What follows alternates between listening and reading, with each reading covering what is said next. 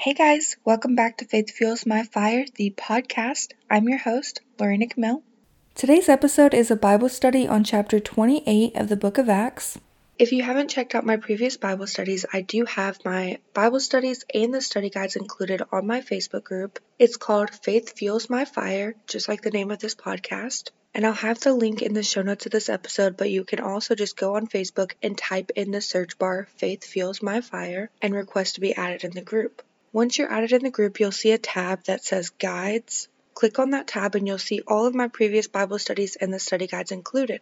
Before I get into this Bible study, I did want to say a quick prayer. So if you would, please just close your eyes and pray with me. Lord, I pray that you lift up every single person listening to this right now. Please give us knowledge and understanding to know exactly what it is that we're reading and the wisdom to implement it in our daily lives. Lord, I pray that you open up our eyes, our ears, our mind and our heart to you and to exactly what it is that we're supposed to be getting out of this Bible study, Lord. I pray that whatever it is that you want us to get today, that we receive it and our eyes are open to it. And Lord, I can't thank you enough for every single thing that you've done. I love you with every ounce of my being. In Jesus' name, amen. Eee! Ladies, the moment you've all been waiting for has finally come. Okay, maybe not all of you, because this could be your first episode you've ever listened to of mine. But I am so excited to announce that Christ Transforms Me, which is the name for my ninety-day journal of transformation of the heart, mind, and spirit for the Christian woman, is officially available for purchase. I cannot believe I'm saying this right now. It is available on Amazon, but to make it simpler, you can just go on faithfuelsmyfire.com slash journal. And once you go on my website, you'll be directed to the exact Amazon link so you can purchase it there. All right, without further ado, let's get into this Bible study. So I'm just going to start reading at verse one. Once safely on shore, we found out that the island was called Malta. The islanders showed us unusual kindness. They built a fire and welcomed us all because it was raining and cold. Paul gathered a pile of brushwood, and as he put it on the fire, a viper, driven out by the heat, fastened itself on his hand. When the islanders saw the snake hanging from his hand, they said to each other, "This man must be a murderer, for though he escaped from the sea, justice has not allowed him to live." But Paul shook the snake off into the fire and suffered no ill effects. The people expected him to swell up or suddenly fall dead, but after waiting a long time and seeing nothing unusual happen to him, they changed their minds and said he was a god. There was an estate nearby that belonged to Publius, the chief official of the island. He welcomed us to his home and for three days entertained us hospitably. His father was sick in bed, suffering from fever and dysentery. Paul went in to see him and, after prayer, placed his hands on him and healed him. When this had happened, the rest of the sick on the island came and were cured. They honored us in many ways, and when we were ready to sail, they furnished us with the supplies we needed. Alright, so I'm going to stop right there and discuss these verses with you guys here. Alright, so in verses one through six, they went to the shore of Malta and they were welcomed by the islanders. In verse three, we see that a snake had clung to Paul's hand, and the islanders thought that he would die from it, but he just shook it off. Paul let the Holy Spirit guide him, and Jesus was right there protecting him.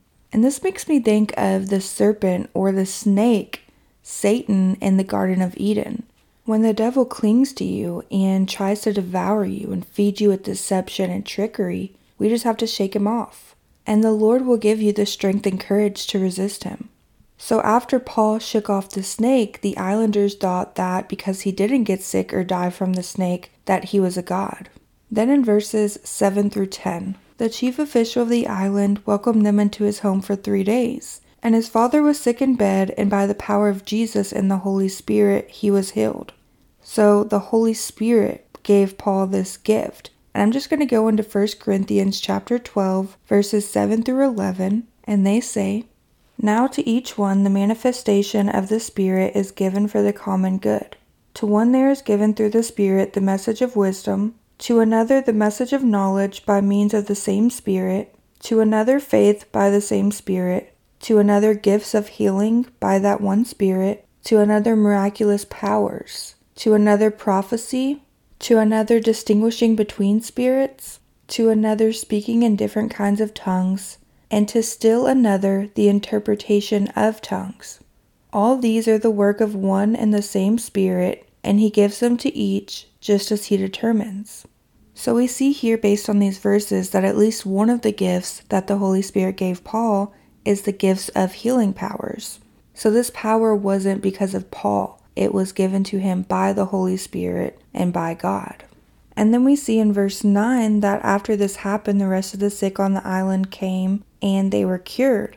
And in verse ten, the islanders were full of gratitude for these men, and they honored them in many ways. And they furnished them with supplies that they needed whenever they were ready to sail. So I'm going to continue reading at verse eleven. After three months, we put out to sea in a ship that had wintered in the island. It was an Alexandrian ship with the figurehead of the twin gods Castor and Pollux. We put it in a Syracuse and stayed there three days. From there we set sail and arrived at Regium. The next day the south wind came up, and on the following day we reached Puteoli. There we found some brothers who invited us to spend a week with them, and so we came to Rome. The brothers there had heard that we were coming, and they traveled as far as the Forum of Appius and the three taverns to meet us. At the sight of these men, Paul thanked God and was encouraged. When we got to Rome, Paul was allowed to live by himself with a soldier to guard him. Alright, so I'm just going to stop right there and discuss these verses with you guys here.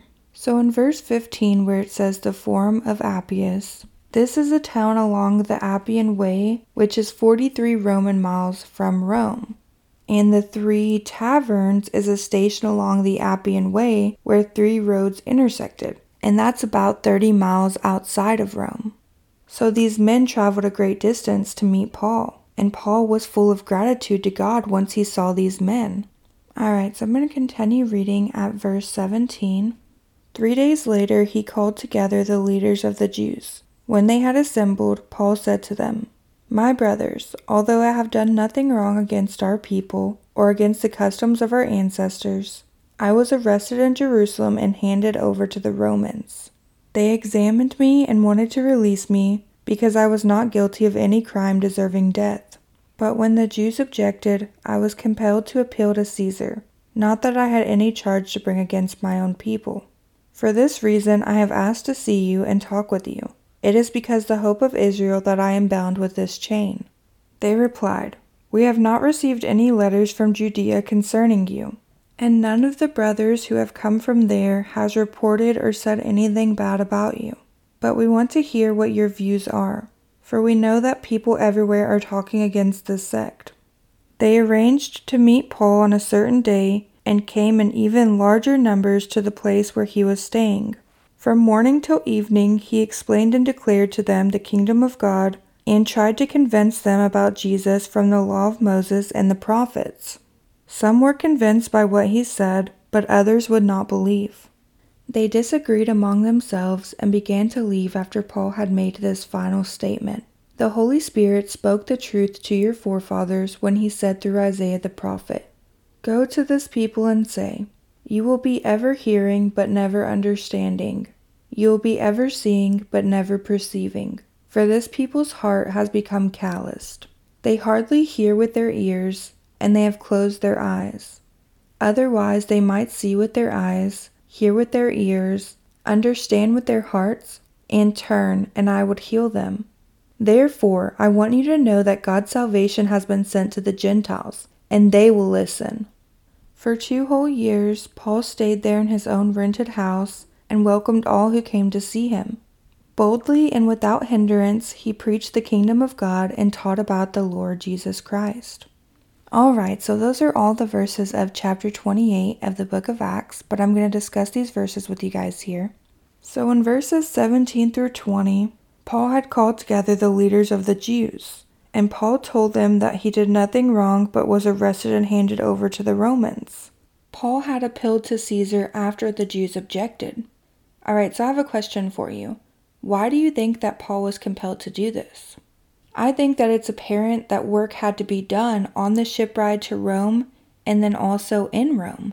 We saw throughout these past two Bible studies last week in chapter twenty-seven and then also this week in chapter twenty-eight, how the Holy Spirit worked through Paul. And so many things happened that wouldn't have happened if he didn't appeal to Caesar to go to Rome. So I think he was compelled by the Holy Spirit to do this because there was work to be done on the ship ride and also while he was in Rome. There is always a reason why God allows things to happen to people, and Paul was filled with the Holy Spirit and always let the Holy Spirit guide him. Paul was a prisoner because he believed in Jesus, the Messiah, the hope of Israel. In verses twenty-one through twenty-two, the leaders of the Jews that Paul had been speaking to hadn't heard anything bad about him or gotten any letters, but they wanted to hear his views because people everywhere were talking about this sect, and the sect that they mean is Christianity, people that believe in Jesus Christ as our Savior. Then in verses twenty-three through thirty-one, a large number of people met Paul on a certain date, and he explained and declared the kingdom of God for hours. He tried to convince them about Jesus, and they were divided. Some were convinced, and others wouldn't believe. And these people started to leave when Paul quoted Isaiah chapter six, verses nine through ten. So the scripture that Paul quoted in verses twenty-six through twenty-seven of chapter twenty-eight of the book of Acts was from Isaiah chapter six. These Jews that wouldn't believe had stubborn hearts, and they refused to see the truth and be saved by Jesus. And then Paul said that God's salvation would be sent to the Gentiles. And again, the Gentiles are anyone that is not a Jew, and that they would listen. These Jews were so set in their ways, and they thought that they knew everything about the Bible according to their law. But they refused to believe in the only one that can save them, and that is Jesus Christ. So Paul stayed there for two years and welcomed all who came to see him. He preached boldly about the kingdom of God and the Lord Jesus Christ. Alright, so a couple things that I want to point out here. So the Holy Spirit had guided Paul to appeal to Caesar and go to Rome so he could preach the gospel there. No matter how crazy it may seem to us, we have to let the Holy Spirit guide us. And we have to courageously follow the Lord, no matter what. God is all-knowing, and we might not ever be able to fathom why he guides us to do a certain thing, but we have to just trust him completely and know that everything that he guides us to do is for the greater good. And Paul was a great example of being fully submitted to the will of Jesus and letting the Holy Spirit guide you. No matter what hardship or circumstance we're going to face, when we go to the places that the Holy Spirit guides us, we have to stand firm in our faith, not be afraid, and just continue being fully submitted to the will of God, no matter what.